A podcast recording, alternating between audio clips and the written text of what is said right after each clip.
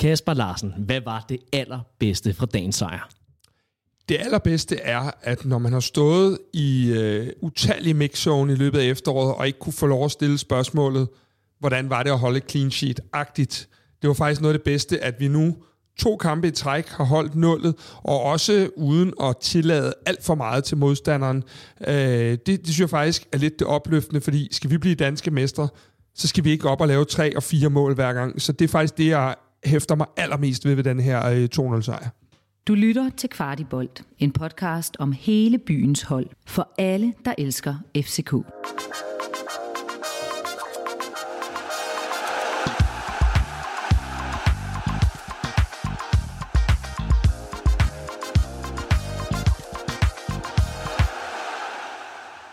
Velkommen til Kvart i Nedtagt. Mit navn det er Morten Parsner, og som altid så har jeg selskab af Kasper Larsen. I dag der gæstes vi af talentchef i AB og en vanlig gæst hos Kvart i Bold, nemlig Simon Andresen. Velkommen til. Mange tak, Morten. Den her udsendelse den er sponsoreret af alle jer, der støtter os ude på Memberful. Det er noget, der kan klares for bare 35 kroner om måneden, og øh, det er altså jer, der er med til, at vi kan lave de her nedtakter. Så, til, så tusind tak til alle jer, der støtter os på Memberful. I den her nedtakt, der skal vi selvfølgelig analysere, hvad der gav FCK endnu en clean sheet sejr. Vi skal snakke om, hvorfor at Elias Jelert, han blev hævet ud allerede ved pausen. Og så skal vi diskutere positionerne i FC Københavns frontkæde. Allerførst, så kunne jeg rigtig godt tænke mig at spørge dig, Simon Andresen, hvordan greb FCK den her kamp mod FC Nordsjælland an? Jamen, jeg synes, at det er et FCK-hold, som kommer ud øh, med en klassisk tilgang, som vi efterhånden kender det under Nes, som vil tage initiativ, øh, og vil tage initiativ ved både at have boldbesiddelse og forsvare sig med bolden, men også at angribe uden bolden. Altså det her med at komme op og forsøge at, at møde Nordstand højt og, og presse øh, dem til at ligesom øh, sætte bolden på spil, så man får erobringer højt, og så man ligesom kommer ud for at prøve at tage initiativ. Øh, det lykkedes de til dels med øh, bedre i første halvleg end i anden halvleg, men jeg synes, at det var et FCK-hold, som man kunne genkende, både i deres positioner, det her 4-3-3, som de nu vendte tilbage til med det her kantpres, som vi så implementeret i løbet af efteråret. Og øh, der er nogle ting der, hvor de afgiver noget rum, som gør, at de får svært ved at have bolden mest, men øh, et, en, en solid og sikker øh, FCK-indsats, som øh, også fortjent gav tre point. Kasper, han kalder det for en solid øh, FCK-indsats. Var det den samme følelse, du gik, øh, gik fra kampen med? Ja, altså, øh, nu, nu så jeg jo, at øh, den her berømte og berygtede, jeg ved snart ikke, hvad vi skal sige, XG, den hed 0,02 efter første halvleg. Øh, og jeg synes egentlig, at... Øh, jeg synes egentlig, jeg sad med en relativt rolig følelse i forhold til, at øh, naturligvis kan FC Nordsjælland lave en kasse i anden halvleg, men, men jeg synes egentlig, at det var en kamp i relativt god kontrol, og øh, et rigtig øh, godt stykke hen ad vejen på dit åbningsspørgsmål, det der med, hvis vi skal op og lave det her mesterskab, så er jeg ikke bekymret for, om vi kommer til at lave mål nok. Men jeg kunne godt være bekymret for, om vi lukker for meget ind. Og der, der tror jeg bare, at det narrativ, der kan bygges op stille og roligt lige nu, det kan være med til også at løfte holdet hen imod at øh, måske at spille endnu mere frigjort på den sidste tredjedel, fordi de begynder at have den her tryghed i, i deres base igen. Og det synes jeg er virkelig, virkelig vigtigt. Og en, øh, en spiller, som du snakkede med i Mixzone, som øh, var enig i, at det var enormt vigtigt at holde det her clean sheet, det var Rasmus Falk. Jeg synes, at vi lige her skal høre, hvad han sagde til dig inde i Mixzone. Rasmus, 2-0, andet clean sheet. Hvordan oplevede du kampen? Ja, det er nyt. Det er nyt. Også et nyt spørgsmål at få lov at stille. ja, men det er rigtigt. Øh, det er skønt. Øh, jeg synes, vi er gode minus, man kan sige, vi kommer ud til anden, anden halvleg halvdårligt, og så øh, får vi lidt øh, styr på det igen. Vi kommer foran 2-0, øh, og, og derfor overlader vi lidt for meget initiativ i første halvleg. synes jeg, vi er rigtig, rigtig gode. Vi vinder boldene hurtigt igen. Vi får øh, vores restforsvar står øh, super, og vi får hele tiden øh, øh, sat spillet øh, godt og farlige på omstillinger, men øh, vi, øh, hvis vi skal være lidt negative, så er det, at vi overlader lidt for meget øh, initiativ til øh, Nordsjælland, da vi kommer foran 2-0. Simon, noget af det, som øh, Rasmus han er rigtig, rigtig tilfreds med her i, i særligt første halvleg, det er restforsvaret. Inden vi gik på her, der fremhævede du netop Rasmus Falk her over for mig, øh, og netop hans evner i restforsvaret. Kan du prøve at sætte nogle ord på, hvad du mente med det? Ja, det er klogt nok at gå ud og rose holdet for at være dygtig til noget, som han var skyldig, de var dygtige til. Øhm, fordi jeg synes, øhm, Rasmus Falk spiller virkelig, virkelig en flot kamp i dag. Jeg synes, der er forskel på at opleve Rasmus Falk, øh, når man ser ham live, og sådan kan se hans bevægelsesmønstre hele tiden, kontra når man ser ham på øh, bag tv-skærmen.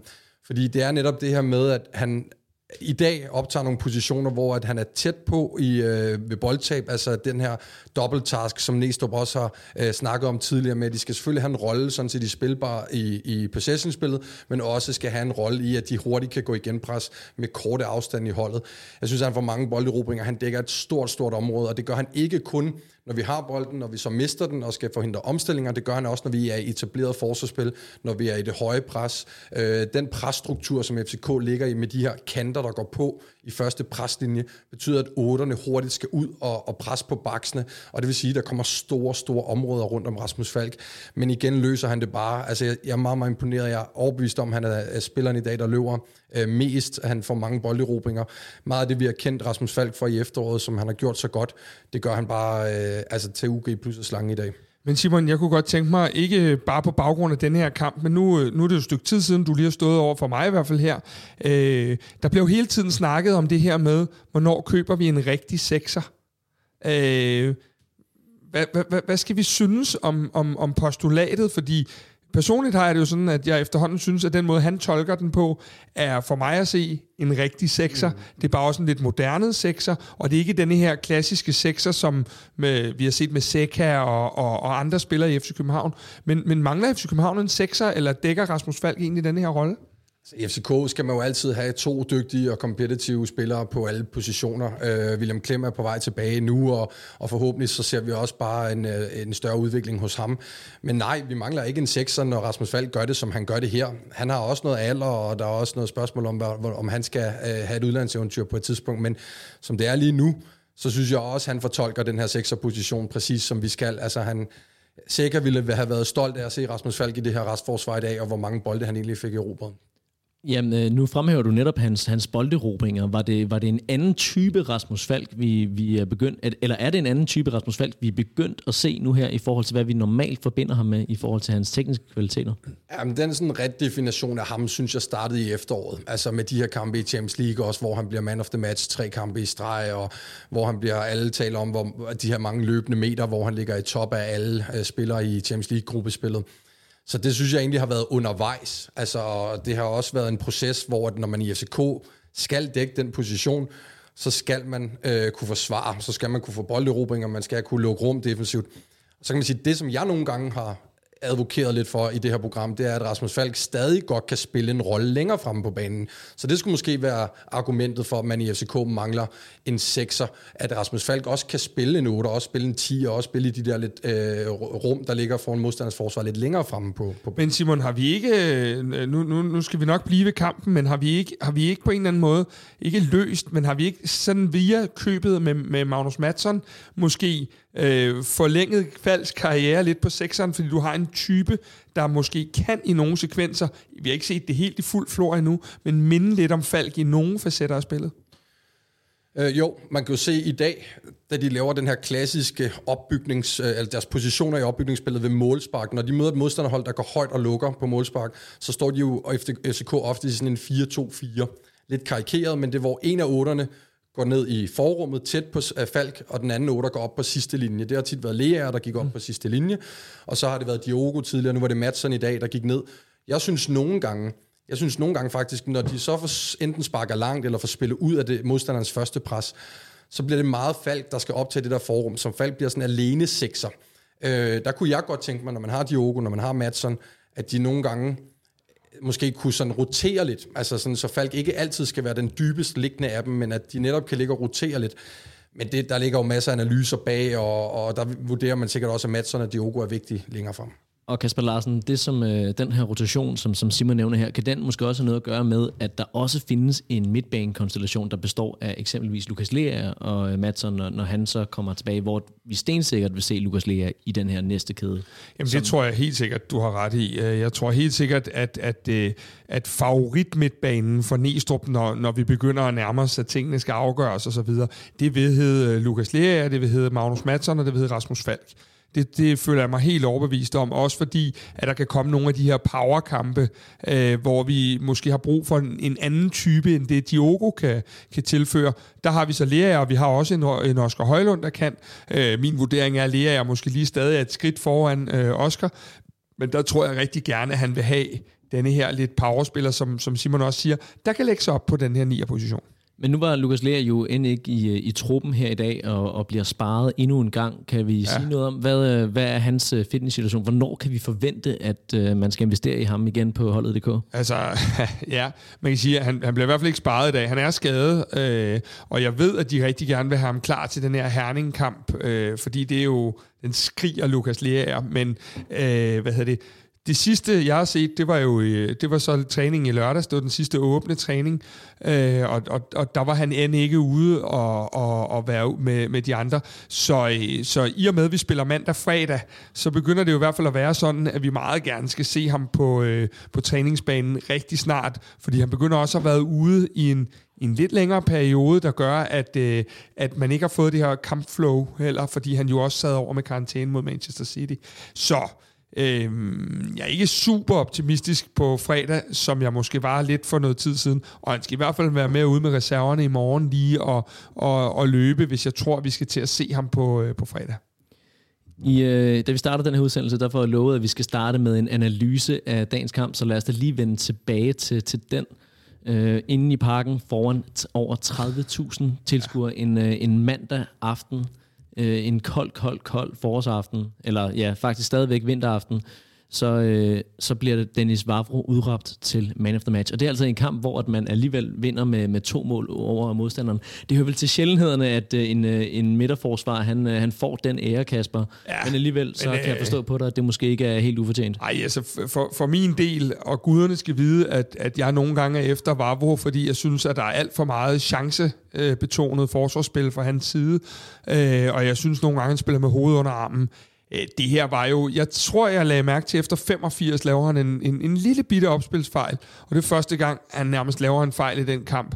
Øh, han var her der alle vejen, han var outstanding i sine dueller, han var øh, benhård i alt, hvad han lavede, og så, øh, nu kan jeg jo sådan lægge til smash over til Simon, så øh, vil jeg sige, det, det klædte ham at ligge ved siden af Scott McKenna, øh, fordi at, at, at der er noget af det her lederskab på Scott, det han ikke har i, i øh, småspillet på Copacabana, det har han sgu, øh, det har han op i, i hovedet, og, og god til at, at lede og dirigere. Det ved jeg også, Simon, at du lagde mærke til.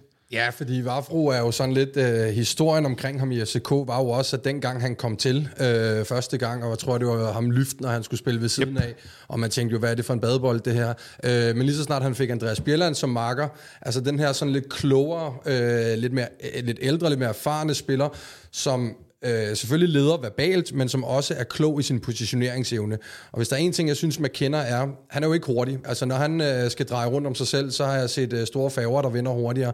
Men han har nok altid haft det sådan. Også da han øh, kom op igennem øh, det skotske system og spillede ungdomsfodbold. Han har nok altid skulle, øh, skulle vinde på at positionere sig korrekt, fordi han ikke havde øh, den der topfart.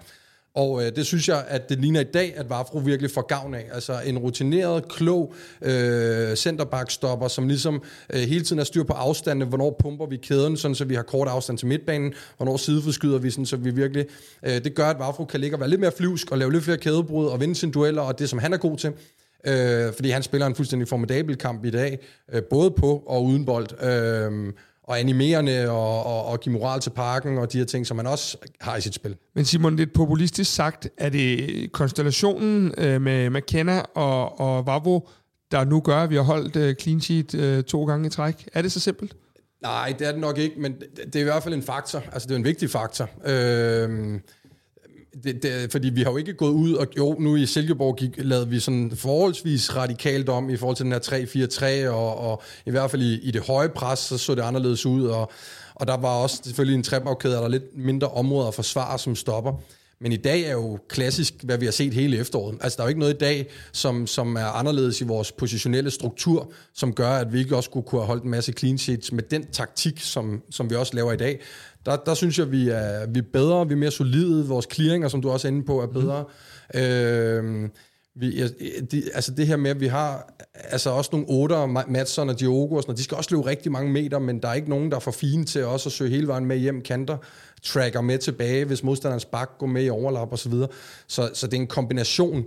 Men nogle gange, så når man har ham McKenna her, der er kommet til, som en profil med den erfaring, med det CV, han har, det skaber nogle gange noget, noget, noget ro øh, og en eller anden form for sådan komfort, som måske godt kan have været manglet lidt i nogle kampe i efteråret. Og Morten, det er vel også, øh, man kan sige, for mig har det, var det her tryktesten lidt i forhold til dit spørgsmål også, øh, fordi øh, City kan vi ikke helt trykteste på, øh, fordi der, der er nok flere, der har vendt lidt langsomt på, på nogle af deres spillere.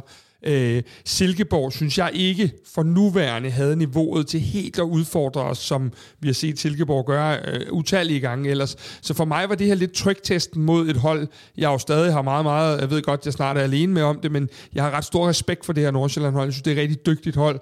Øh, måske ikke helt på deres high lige nu, men jeg synes, det var testen for vores forsvar i dag med de her øh, dygtige typer, de har. Øh, og, og, og det må jeg bare sige, det synes jeg jo, vi løser langt, langt hen ad vejen rigtig, rigtig fornemt.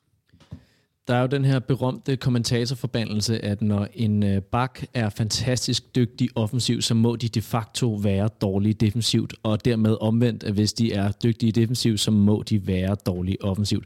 Kan man, hvis man skal være lidt tavlig lave, og lave den på vores midterforsvar nu her, hvor de er så suveræne defensivt, kan man snakke om, at der måske offres noget i, i det offensive spil, når det, når det er, at, at det er to powerhouses, der, øh, der stiller sig ved siden af hinanden, og ikke øh, en kreativ øh, centerback, som for eksempel Nikolaj Bøjlesen. Ja, det kan der godt være en pointe i. Altså, jeg synes, at der kommer allerede et skift øh, i løbet af efteråret, hvor at Næs er meget afklaret med for eksempel korte igangsætninger på målspark. Altså, det er det her med, at Ja, Kevin Dix er bedre på kuglen højst sandsynligt, end, end McKenna er. Bøjlesen selvfølgelig også. Øh, men i dag ser vi jo, at når modstanderholdet presser højt, meget mandsorienteret på øh, målspark, vores målspark, så går vi langt. Altså det er meget, meget konsekvent, at vi ved, at vi kan lægge... Øh, Klasen kan godt gå op og tage nogle dueller, når vi har Lea, og så går han op på sidste linje, kan tage nogle dueller. Øh, Elionusi kan man også gå bredt på og tage en hovedstødsduel, måske mod en bak, der er lidt mindre. Så det er i hvert fald blevet mere konsekvent, at vi ikke spiller ud. Det er ikke ens betydning, at vi ikke vil være boldbesiddende. Det betyder bare nogle gange i første sekvens, når modstanderen er klar til at lægge det der tryk fra et målspark, så giver vi ikke lige McKenna en presbold, hvor han ved, at han får en sulten øh, presspiller i hovedet med det samme. Øhm, en spiller som øh, Kevin Dix, han, øh, han får så lige pludselig en, øh, en rolle, han er mere vant til og mere skolet til. Hvad betyder det for ham, at der lige pludselig er kommet en Scott McKenna ind i billedet, og han jo egentlig ret beset var vores bedste centerback i, i efteråret? Først og fremmest så øh, kan man sige, tror jeg, det betyder en kæmpe presbold. Det er så den første ting. Fordi jeg er ikke i tvivl om, at inden for øh, meget, meget kort tid, så spiller Birger Meling denne her venstre bak.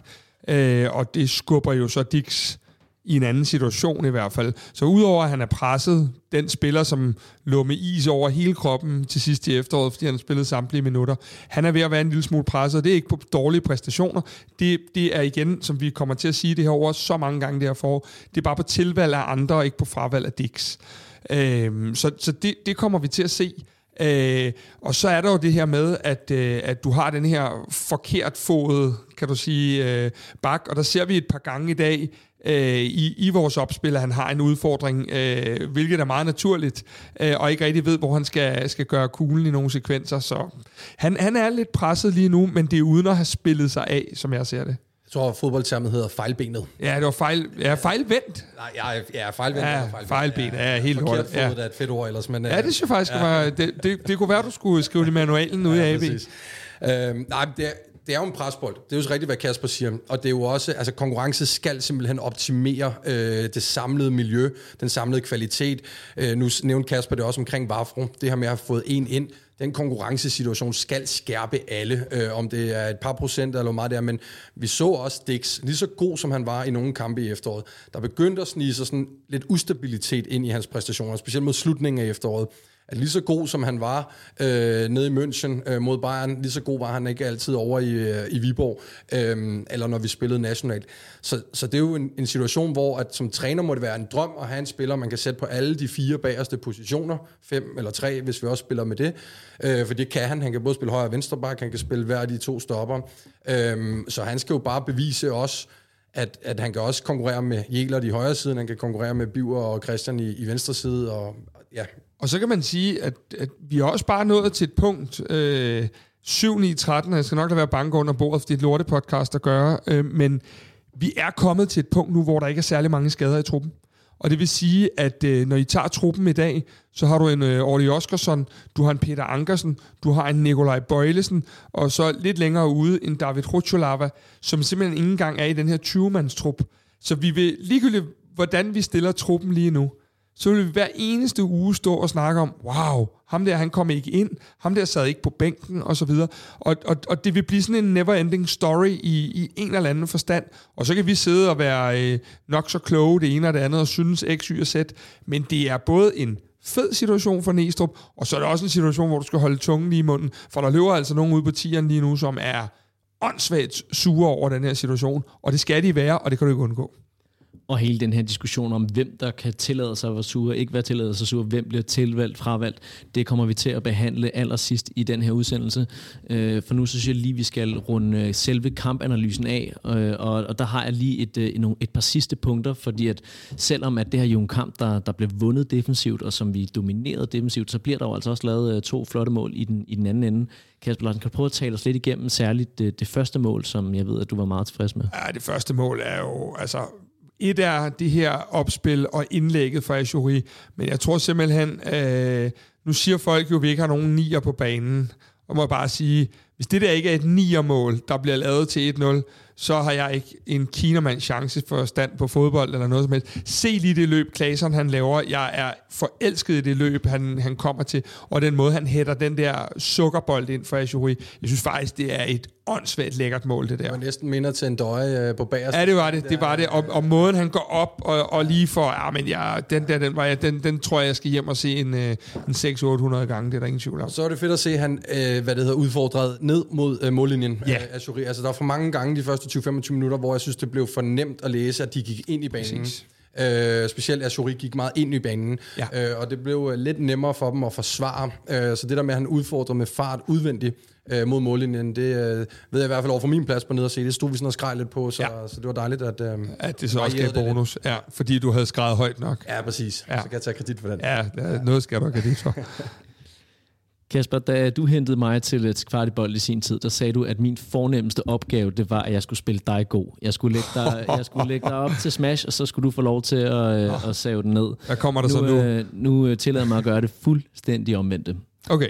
Så kører man under bussen. Simpelthen. Fordi at igen for tredje kamp i streg, der ser vi Victor Claesson på top. Og i nogle af de tidligere udsendelser, der har du jo øh, slået på trummen for, at Victor Claesson, han var en af dem, der skulle frygte lidt for, øh, for sin position. Nu roser vi ham også for, for det her utrolig flotte mål, og for hans, ja faktisk hans nier kompetencer. Han, øh, han var også meget involveret i, i, øh, i, i bolderobringer, og han, øh, han scorer jo, og og øh, efter en halv time på det her flotte oplæg af, af Thury, er du, øh, er du klar til et nyt standpunkt på Victor Claesson og hans rolle i Næstrup's FCK? Eller, eller holder du stadigvæk fast i, at han er en af dem, som, som vi kan forvente en større rotation på? Jamen, altså, øh, du kan jo vente den om, og så kan du sige, øh, jeg holder egentlig fast i mit standpunkt, fordi jeg godt kunne tænke mig, at vi også kunne tro lidt mere i dybden. Øh, så, så det vil jeg gerne gøre. Men jeg må også sige, som jeg har sagt i flere udsendelser, hvis der ikke er nogen af de her rigtige nier, der æder den her position, jamen så skal Victor da spille. Og nu har han lavet, spillet to kampe og lavet to mål. Så længe han bliver ved med det, så skal han da spille for min, for min del. Jeg synes, han spiller en rigtig flot kamp i dag. Øh, og jeg, jeg synes jo egentlig, det fungerer godt. Og så må man sige til dem, der siger, at vi ikke har en rigtig nier og alle de her ting, jamen altså, jeg kan snart ikke huske, hvornår vi har haft det, fordi vi har haft Jonas Vind og Haugen Haraldsson øh, de her øh, seneste år også. Så vi har ikke spillet særlig meget med den her nier. Også fordi Corner har taget den her plads, øh, eller ikke har taget den her plads, han kom hjem til. Så, så på den led, så øh, ja, det ved jeg sgu ikke rigtigt. Jeg, jeg, jeg, er jo ikke, jeg kunne godt tænke mig, at vi havde en nier, en 9-9'er, men jeg synes jo, at Victor Claesson lige nu gør det, at han skal, og så længe han øh, udfylder rollen på den måde, så skal han ikke tilbage på 8'eren. Ja, jeg er meget enig. Altså, Victor Claesson er en fremragende fodboldspiller. Og det er jo det, altså, fordi det er jo det, der også viser, at når du kan dække en kant, og du kan dække en 8, og du kan dække en 9, så den øh, altså sådan komplethed, der er i Victor Claesson og hans spil, der tror jeg bare, at Næstrup og trænerteamet, de både analyserer og vurderer, at han er bare den bedste lige nu. For jeg er faktisk også enig i pointen i, jeg tror, specielt i anden halvleg i dag, og der er også sekvenser imod øh, Silkeborg, og specielt også, når vi møder Champions League-hold, hvor vi står meget lavt, at man vil have nier, der er hurtigere og bedre dybdeløbere, der kan udfordre lidt på fart i bagrum. Øh, og det, jeg, jeg tror, at det, det har man måske i Ori, det har man måske i Jordan, altså mere fart, øh, og, og måske spiller der bedre i længderetningen, men man vil ikke gå på kompromis med, at det er dem, der er bedst øh, for holdet, og dem, der sådan, øh, er klar til at yde den største indsats og har mest kvalitet, der skal spille. Så vil man hellere gå på kompromis med, at, at de spillere, man vurderer, der er de bedste, og, og øh, til at FCK får succes og vinder fodboldkampe, så må man spille derefter. Øh, og, ja. og Næstrup siger også i mixzone, altså han siger i mixzone direkte, at øh, jeg kunne jo også have haft en midtbane med i gåsøjne Lukas og Klaseren og den type spiller, øh, og Cornelius op på, øh, på top, men, men vi ville jo, som vi har gjort efterhånden mange gange, gerne spille med dem, og derfor så øh, var de her positioneringer ganske logiske. Jeg havde tænkt, at det kunne være, at han havde puttet Madsen øh, op som den her falske nier i dag, men, men, men jeg vil da sige det sådan, at så, så længe vi laver tre og to mål, og Victor kommer på, på tavlen, så er han jo, som, som Simon også siger, en herlig fodboldspiller, og der er så meget fodboldintelligens i Victor Claesson, at øh, det er også en kæmpe fornøjelse at se, og så er han jo ud over det holdets mand. Altså, nu snakker du om, at Falk løb meget. Det gør Victor Claesson i den grad også, så øh, rigtig stor kado til ham, og så længe han gør det her, så skal vi ikke øh, ud i nogen skift, som, som tingene er nu. Og så ligger der vel også en, øh, en betydning i, at Victor Claesson han løber rundt med et øh, blåt bind om, øh, om venstre arm. Det, at han er, han er anfører, Simon, er det noget, som er, som er tydeligt på banen, når man, når man kigger ind og ser, ikke nødvendigvis lige der, hvor bolden er, men, men, men der, hvor Victor Claesson han er og interagerer med sine medspillere? Ja, jeg tror, at når man som fodboldtræner øh, skal vælge øh, en anfører til sit fodboldhold, så er noget af det første, man spørger sig selv, hvem gør mest rigtigt hele tiden? Altså sådan uden for banen, på banen, øh, lever øh, på den rigtige måde, sover rigtigt, spiser rigtigt, er god socialt, øh, kan øh, tage fra yderste mandat til inderste mandat i truppen og, og, og være lige god over for, for dem, øh, samtidig med, at man selvfølgelig er kompetitiv, stiller krav og har et vist sportsligt niveau. Og der synes jeg, at man i FCK har fundet en, en rigtig, rigtig sådan... Øh, altså en, en spiller, der ligesom øh, både udstråler den identitet og kultur, som der er i FCK, samtidig med, at han har det sportslige, den sportslige kvalitet, som der skal, der skal til.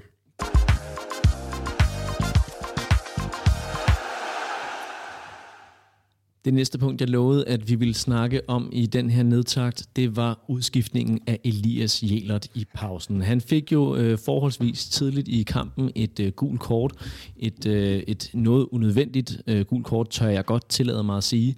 Øh, ja, hvis du ikke vil bruge ordet dumt, så kan du godt bruge nødvendigt, for det var pivhammerne dumt.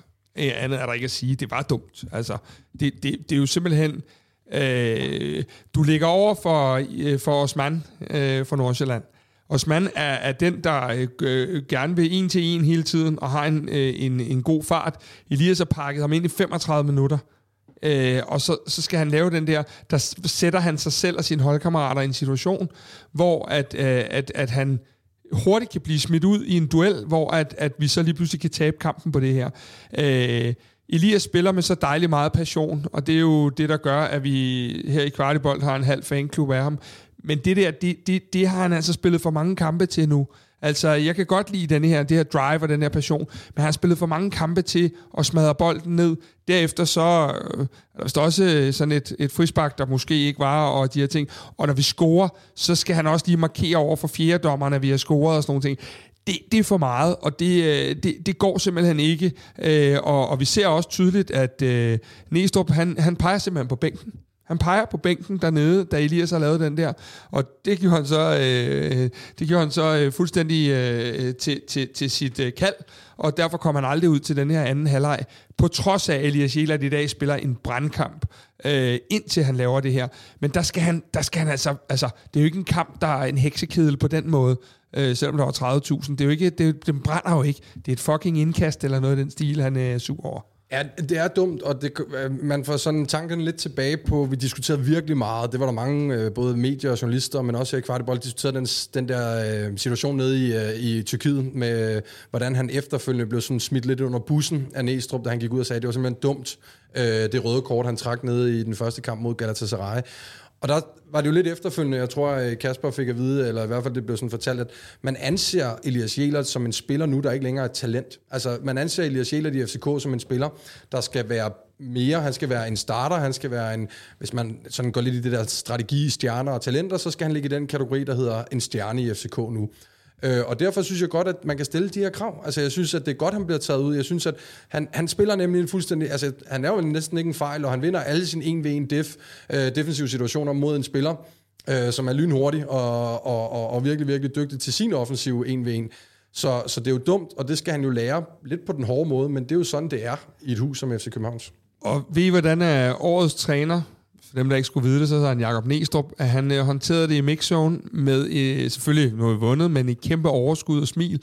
Og så siger han, altså, øh, det er jo ikke, fordi jeg ikke forstår ham, for jeg har jo også taget mine gule kort sammen med fjerdedommeren. Så han var ligesom, du ved, øh, han, han, han kunne jo godt forstå det, men stadigvæk kunne han ikke acceptere det, og skal ikke acceptere det, fordi det kunne vidderligt have sat os. Altså, var Elias blevet smidt ud her øh, i første halvleg, som der i hvert fald kunne være en mulighed for, jamen, så har du fået et helt andet kampbillede i anden halvleg, og så øh, er det ikke sikkert, at vi havde stået her med det store smil på og glædet os til, til at det blev fredag, fordi så kunne det have endt helt anderledes. Og den situation må han ikke sætte os i øh, øh, på nogen måder, øh, den gode Elias, og slet ikke, når han burde have så meget overskud.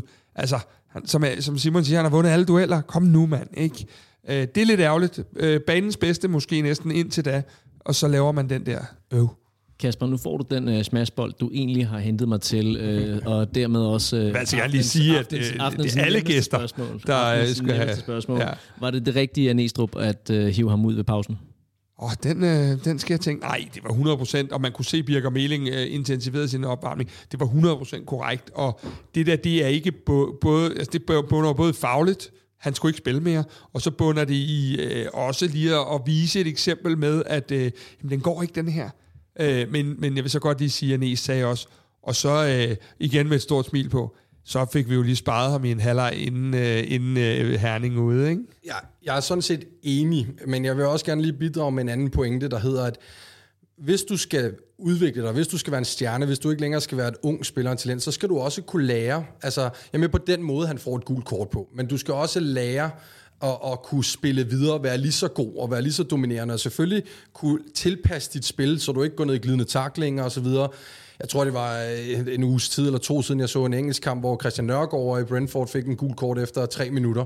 Og, og, og det der med, at han bliver jo ikke taget ud, fordi han er jo en vigtig spiller for Brentford, han er en erfaren spiller, så han skal jo lære at kunne spille den her kamp færdig med, med, i 87 minutter med et gult kort hængende over sig.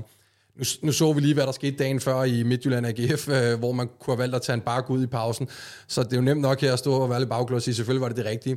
Men der er også det andet, at, at en spiller skal også, i hvert fald med alderen, lære at kunne, kunne spille med et gult kort i bogen. Og en anden spiller, der jo netop fik et gult kort forholdsvis øh, tidligt efter han kommer ind, det er jo så øh, Birger Meling. Jeg ved, Simon, at øh, du synes, han havde en lille smule en, en svær kamp, men han kommer vel ikke ind i nogle situationer, hvor han så er i fare for at få det her øh, andet gule kort. Det, er det så rutinen, vi ser i, i en, en spiller som Birger Meling her? Jeg tror i hvert fald som træner, man vil nok være lidt mere tryg ved øh, Birger Meling, end, end ved Elias Sjælert med et gult kort rendende øh, rundt derinde. Men ja, jeg synes faktisk, han er den dårligste FC København-spiller i dag, hvis man skal sådan sætte det prædikat på nogen. Øhm, han, måske er det også sådan lidt kalkuleret fra trænerteamet at sige, at vi skal have ham i gang. Han bliver vigtig for os, og der er noget rust, og vi kan ikke ligge og banke rust af i reserveholdskampe eller til træning. Det skal han ind og have, øh, fordi han, han, er, han er virkelig, virkelig en god venstreback. Det har vi set i, øh, i nogle af de allerstørste kampe, vi spillede i efteråret, at han var, var, var virkelig, virkelig øh, dygtig. Så, så jeg tror egentlig, det er sådan også lidt med den kalkyle at sige, Måske ved vi godt, at han ikke er på 100%, der er noget rust, men, men vi vurderer ham god nok til at komme ind og bidrage her. Og jeg, jeg synes, så galt var det heller ikke. Han har øh, blandt andet en rigtig, rigtig vigtig duel inde bagerst i øh, feltet, hvor han øh, øh slår sig, som, som er sindssygt vigtig. Altså andre venstrebacks aldrig ville have taget. Øh, men der er noget aflæg, og der er nogle øh, pasninger og sådan noget, som ikke måske lige sidder der 100% endnu. Og nu hvor vi er ved Venstrebaks, så øh, havde vi jo vores seneste nedtakt mod Silkeborg et lille fokus på øh, Christian Sørensen og på hans øh, rolle som, som Venstrebak. Han, han gør det jo rigtig, rigtig fortrinligt i, øh, i den tid, han får mod Silkeborg, laver laver sågar et øh, enormt flot, en enormt flot assist. Øh, men men øh, bemærke, altså, bemærkede du noget fra ham på sidelinjen, da du så ham øh, varme op øh, på stadion i dag? Øh, nej, jeg så ham lige gå fra spillerudgangen, da jeg kom herned og var lidt slukket. Øh, det, kan, vil jo være, det er jo helt naturligt, at man, man er det. Øh, måske ser sig i dag, okay, nu er lige pludselig tredje valg, at man ved også, at Jæler, der kan også dække til venstre. Der kommer mange kampe i mesterskabsspillet, hvor at Næs og trænerteamet helt sikkert vil vurdere det at være god en ved en defensivt og være bedre defensivt vægter højere. Så man kan godt forstå, hvis han er skuffet, Christian Sørensen. Men jeg tror stadig på, at vi nok skal få set ham i en rolle, hvor han kan komme ind, også hvis vi kommer til at se den her 3-4-3 igen, hvor han kommer til at ligge som vingbak, som måske passer lidt bedre til, til ham. Og så lad os da lige tage den, den sidste bak, som, øh, som heller ikke får så frygtelig meget spilletid, nemlig øh, Peter Ankersen. Han er også en spiller, som, øh, som jo ret beset ikke har spillet sig af, men som vi alligevel ikke ser i... Øh, øh, omkring øh, holdet, Kasper. Øh, er, det, er det bare sådan, som øh, fødekæden den er i FCK lige nu? Åh, oh, nu skal jeg jo svare med hjernen og ikke med hjertet, fordi hjertet er jo bare glad for Peter Ankersen. Øh, men, men hvis jeg sådan skal prøve at svare, så, øh, så tror jeg så småt, at øh, man som, uden igen at vide det, men, men, men min tanke er, at man som FC København-fan tror jeg skal til at vende sig til, at efter sommerferien, så er der en ny spiller, der, der har nummer 22. Øh, jeg, jeg tror, som jeg har øh, advokeret for i flere podcast, at der kommer en ret stor udrensning, og jeg kan da godt lige give den sådan et skud og sige, jeg tror, at, man, at der kan forsvinde op til 10 spillere i FC København til sommer. Øh, og, og der tror jeg, Peter bliver en af dem. Jeg tror simpelthen, at... Øh, at der skal øh, en, og det er ingen, øh, intet med Peter Ankersen at gøre, men jeg tror, der skal noget ny sult ind, og jeg, øh, jeg, jeg tror, at, at så har vi forhåbentlig vundet det danske mesterskab tre gange. Øh, forhåbentlig står vi på tærsken til det tredje Champions League-gruppespil. Det er jo, hvad vi håber i hvert fald. Øhm, og så skal der bare til at arbejdes nogle nye ting ind, fordi så har man opnået alt, hvad man kan opnå i København, mere eller mindre. Øh, og, og jeg tror, at, at der er flere spillere, desværre for alle os, der øh, har romance in the heart, så også øh, kunne Peter Ankersen være en af dem. Og der, der kan 100% godt være noget sådan lidt længere sigtet strategi i, i nogle ting, der bliver, altså, som også forplanter sig til de beslutninger, der bliver truffet øh, rent sportsligt. Men jeg tror, det Næstrup har været ude at sige, jeg kan huske, det var efter Silkeborg-kampen, jeg tror Kasper spurgte ham om øh, øh, Oe, der var uden for truppen, og nogle af de spillere, der ikke kom ind og sådan noget, at hans, hans tilgang, narrativet er, at det skal være det bedste for FC København. Og, og når Victor Froholt lige pludselig overhalede Rooney, øh, altså det her med, i, i, i mange klubber vil der helt sikkert sidde nogen i direktionen, og sikkert også i ejerkredsen, i, som måske ikke ved lige så meget om fodbold, som tænker, ham der, der får 12-15 millioner om året, hvorfor spiller han med? Ham der, der vi måske kan skyde afsted for over 100 millioner, hvorfor spiller han ikke? Er det Babacar, altså, vi snakker om? ja, måske. Nej, men forstår mig ret i det der med, der kan altid være mange interesser og mange interessenter, der kan mene noget om, hvem der skal spille. Men en træners fornemmeste opgave, det er at sørge for, at spillerne føler, at de kan spille sig på. Altså det vil sige, hvis Victor Forholdt nu i flere uger har vist sig at være bedre til træning, og været bedre de minutter, han har fået i reservekampe og i træningskampe, så vil man begynde at blive demotiveret, hvis, ikke, hvis man følte, at der var en anden, der skulle spille, fordi at han skal spille sig til en kontrakt, eller han skal spille sig til et salg, eller hvad det nu kan være. Altså et præstationsmiljø, som det der er herinde, der skal det simpelthen være øh, de bedste, der spiller. Du, du, du, øh, du var ikke med at stå i mixzone, vel? Fordi øh, det der, det er næsten en til en, det Næstrup også svarer og siger, at øh, i efteråret blev vi klandret for, at vi ikke havde en stor nok trup nogle gange, fordi vi havde alle de her kampe. Nu klandrer I os nærmest for at have en for stor trup, og, og så siger han jo ærligt også, som, som du er inde på, Simon, der er godt nok nogen, der render rundt, der er lidt sure ude på tieren. Og det, det, jeg kan ikke gøre noget, men han siger det der, du også siger. Han siger, øh, jeg kommer til at træffe alle beslutninger for, at vi skal stå som danske mestre. Om, og jeg er fuldstændig ligeglad, han sagde det krystalklart, om man hedder øh, stort CV-navn, eller om man er lavest i fødekæden. Det, der er bedst for FC København, det er de beslutninger, jeg træffer, og I kan være stensikre på, at der ligger ikke andet bag end det hele vejen igennem. Og det er jo meget af det, øh, du også øh, siger der. Og det er jo et meget åbenlyst, øh, nogen vil måske endda sige lidt konservativt svar fra Næstrup. Det kan jo selvfølgelig ikke være anderledes, og slet ikke i en, i en klub som, øh, som FCK. Men ikke desto mindre, så hører vi jo fra lægterne, at der bliver råbt på Rooney fra sektionen, fra nederse, fra sågar familietilbyen også, at, at man rigtig gerne vil have den her unge, unge svenske stjerne ind på banen til, til sådan en... Øh, en kamp som, som den her, hvor der er 30.000 på, øh, på lægterne. Det er jo en spiller, som, øh, som har scoret et, øh, et mål, vi for altid vil huske i, i FC København mod United. Det er vores topscorer i, i efteråret. Øhm, kan, kan I forstå, hvis den her spiller, han render rundt og er en lille smule frustreret på siden, når han kan høre 30.000 fans, minus øh, øh de, de 3-4, der, der måske står over på Nordsjælland-siden, kalde på hans navn? Øh, hvis han ikke er frustreret, så skal han i hvert fald ikke kigge sig om efter Chelsea og Manchester United og alle de her ting. Så skal han kigge sig om efter, øh, efter Varde og Skovbakken. Men kan det gå ud over hans spil, Kasper? Mm, jamen, der er jo ikke noget spil at vise lige nu, men, men jeg synes, at der er nogle taktiske ting, der gør, at Rooney ikke spiller så meget. Øh, han kunne godt have fået de sidste 10 minutter mod Silkeborg, hvor vi er relativt dominerende. Det, det vil jeg godt kunne købe ind på. Men Manchester City-kampen, øh, hvor at man kan sige, at Jordan Larsen kommer ind efter, jeg tror det er 78 eller sådan noget stil. Vi rører ikke bolden. Og, og, og, og meget er Rooney dygtig til, men han er altså ikke dygtig til at løbe efter bolden. Det er ikke en spidskompetence. I dag synes jeg heller ikke, sådan som kampen udarter sig, at det bliver en Rooney-kamp. Øh, havde vi været bagud 1-0 i dag, så var Rooney kommet ind med det samme. Men jeg, jeg synes faktisk ikke, det er så... Det er sgu ikke så... Øh, det, for mig er det ikke så spektakulært, som, som det bliver gjort til. Men jeg kunne godt tænke mig, Kasper, lige at spørge, fordi jeg så også en del af træningskampene og opstarten, og jeg synes jo egentlig, at Rooney leverede nogle okay præstationer øh, i nogle af de her træningskampe. Og det, altså nu ser du mere træning, mm. øh, og du har også lidt bedre indblik i, i hvis der skulle, altså der kan ikke være noget i det her med, at han tager på den der rundtur. Altså øh, noget sådan, altså, så netop fordi jeg tror, der var noget agentarbejde, og han, han var vist også lidt rundt i, i Europa hen over øh, vinterpausen. Her. Der kan være noget i Rooneys hoved, ja. der er forstyrret øh, hele januar måned. Det vil være mærkeligt, hvis jeg blev rygtet til alle mulige klubber. Vi har fandme også været forstyrret i hovedet mere, end jeg i forvejen. Jeg, jeg siger bare, at øh, der, der, jeg, jeg kan simpelthen ikke se, at der er noget. Han bliver jo benyttet til træning i alle de her. Man kan jo nu godt se, hvis der er en spiller, der er lidt på afveje, at, at så kan der være nogle, nogle sekvenser, hvor at han står lidt for meget ude i rotationen i nogle øvelser og sådan noget. Ja. Det gør han ikke. Altså lige nu, der vil jeg bare sige, når du ser en FCK-træning, Victor Forhold, han er, ja, nu bruger jeg bandeord i podcast, han er fucking god. Mm. Han er sindssygt god. Der er også, ved du hvad, U19, de spiller tirsdag kl. 16.30.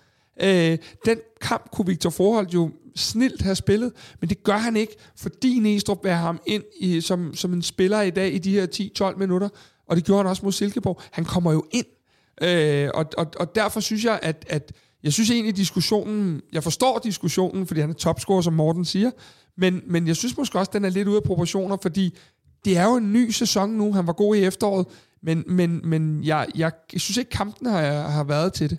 Og når vi tager fat i den her diskussion, så er det jo, øh, selvom at den måske er lidt udtrådt, så er det jo fordi, den stadigvæk fylder så frygtelig meget i, øh, i fankulturen og i hele mm. opfattelsen i og omkring øh, FC København. Så det er logisk, vi, vi beskæftiger os med det her. Og jeg kunne godt tænke mig lige til, til allersidst at lukke den her hos dig, Simon, og spørge dig som, som træner øh, med, med dine trænerkompetencer. Hvor ser du forskellene på en spiller som Rooney og en spiller som Victor Ford rent taktisk? Hvad, hvad kan den ene, mm. som den anden ikke kan, og, og, og omvendt? Jamen, jeg øh, vil nok medgive Kasper, at Rooney er, er, en, er en spiller, som er bedre at bruge, hvis vi øh, 100% sikkert ved, at vi har bolden. Vi skal låse op for nogle øh, kompakte modstandere, der pakker sig, noget, noget langskudstyrke, som øh, han har. Øh, og noget kombinationsspil, noget småspil, noget flere de her retning, øh, hurtige retningsskifter, som, øh, som han løber rundt med, øh, Rooney. Hvorimod Froholt er måske lidt mere dynamisk, lidt mere powerful. Altså jeg kan, jeg kan virkelig, virkelig godt lide Froholt i dag, også arbejder begge veje, sprinter altså lige så meget hjem, som man gør den anden vej.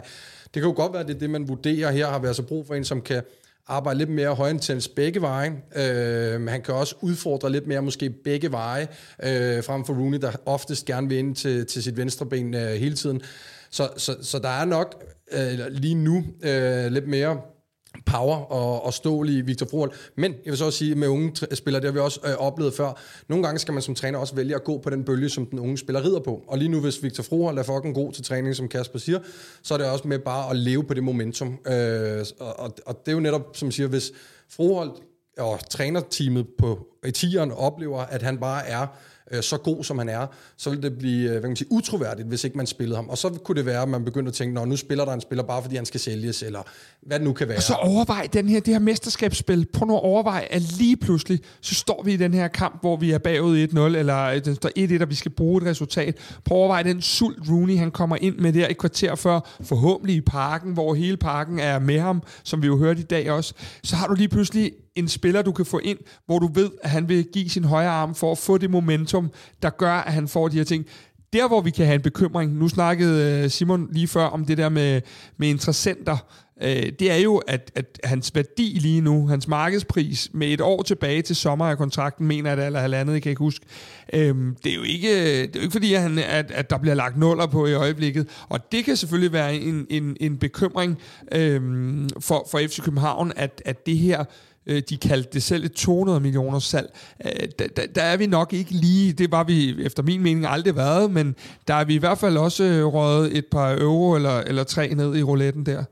Simon, jeg hæfter mig ved, at du nævner, at øh, Rooney han er en, som vil være oplagt at bruge mod et hold, som måske står lidt defensivt, måske spiller lidt destruktivt, eller som vi skal prøve at åbne op det lyder jo i mine ører meget som den kamp, som vi snart mødes og skal lave en optakt til, nemlig når FC København de øh, møder øh, FC Midtjylland på fredag. Vil det være en rigtig Rooney-kamp for at, at, at lige lave et, øh, et podcast-anførselstegn? Ja, ja. Jamen det, ja, det, det, det vil det være. Altså, man skal også huske på, at det her kunne også have været en Rooney-kamp. Der, der, altså det, nu, nu spurgte du mig før i forhold til sådan lidt, sådan lidt at, at sammenligne kompetenceprofilen for de to spillere der der, der er altid noget, der går først, og det er det, man oplever på træningsbanen. Er, er personen motiveret? Er personen øh, arbejdsagerig? Øh, alt det her så arbejder man med høj intensitet. Man har masser af data på det, de løber og laver fysiologisk også og sådan noget. Så en ting er, ja, det er en Rooney-kamp. Ja, for at svare helt kort, han kunne komme ind og være rigtig god mod Midtjylland. Men hvis nu man ser, at, øh, at, at Froholt har 10 sprinter mere hver dag i løbet af ugen, og løber øh, 2,5 km længere per træningspas, altså, og, og har bare en større sult og større motivation, så tror jeg stadig, at Næstrup vil vælge at prioritere Froholt frem for, for Rooney.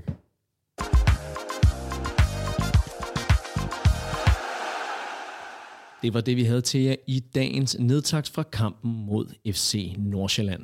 Med mig i studiet der havde jeg Kasper Larsen og Simon Andresen. Mit navn det er Morten Parsner. Og til alle jer, der lytter med og støtter os på Memberful, tusind tak, fordi I var med.